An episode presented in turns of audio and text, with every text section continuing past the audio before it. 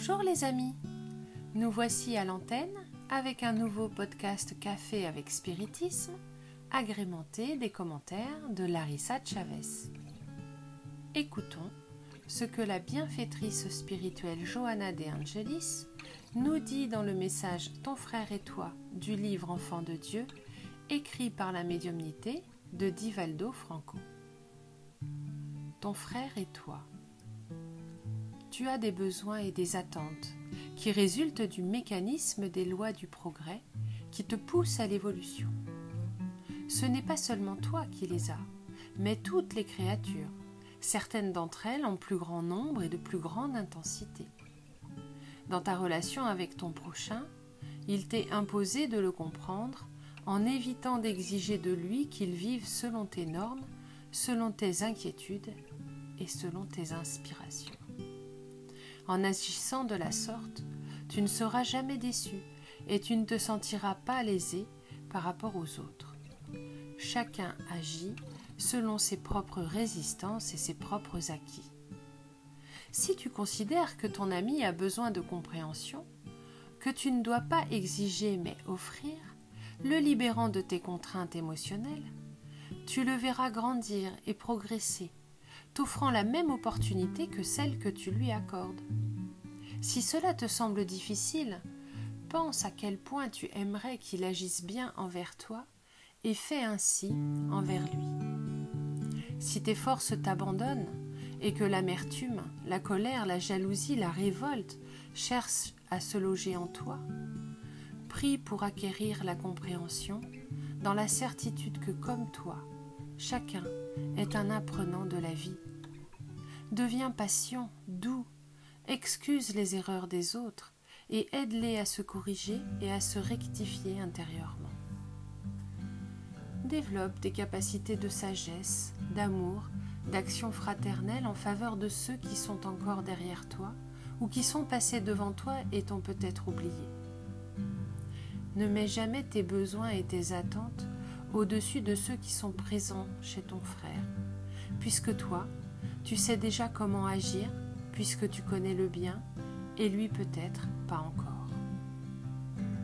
Mes amis, avez-vous déjà essayé de changer des habitudes ou des caractéristiques de votre propre personnalité?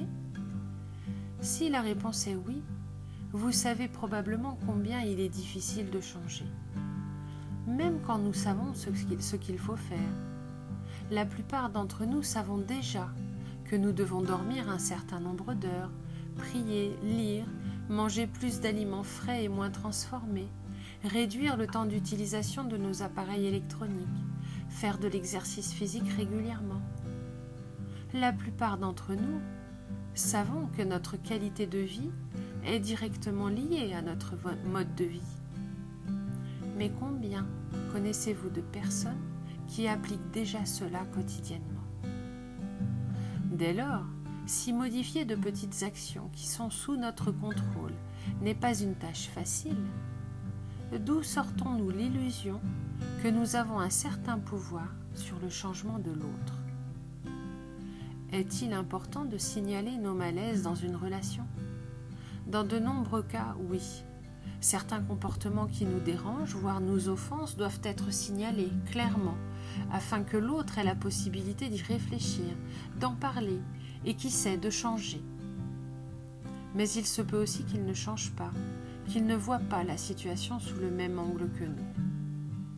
Un nombre important d'inconvénients dans la coexistence sont liés à nos différences personnelles, que ce soit d'éducation, de culture ou d'idiosyncrasie.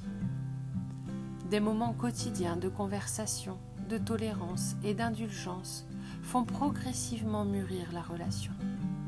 Mais il existe un genre de conflit plus délicat, qui bouscule les limites d'une coexistence respectueuse. Dans ce cas, il est important que nous soyons clairs sur nos limites et que nous les communiquions à l'autre partie, que ce soit un partenaire de vie, de travail ou de religion. Le pardon est entre mes mains, le changement de comportement de l'autre est entre ses mains. Si quelqu'un m'attaque et que je choisis la voie du pardon, mais que l'autre n'est pas en mesure de changer son propre comportement, c'est-à-dire qu'il continue de m'attaquer, cela peut être le moment de faire respecter mes limites, de m'éloigner de celui qui ne me respecte pas. Le temps, Seigneur de toutes choses, nous réunira dans de meilleures conditions quand nous aurons appris ces leçons. Il nous incombe de continuer de faire mûrir ce qui est à notre portée, sans souhaiter du mal à ceux qui nous blessent, mais aussi sans consentir à notre propre mal. Chacun agit selon ses propres résistances et ses propres acquis. Je vous embrasse et je vous dis au prochain café avec spiritisme.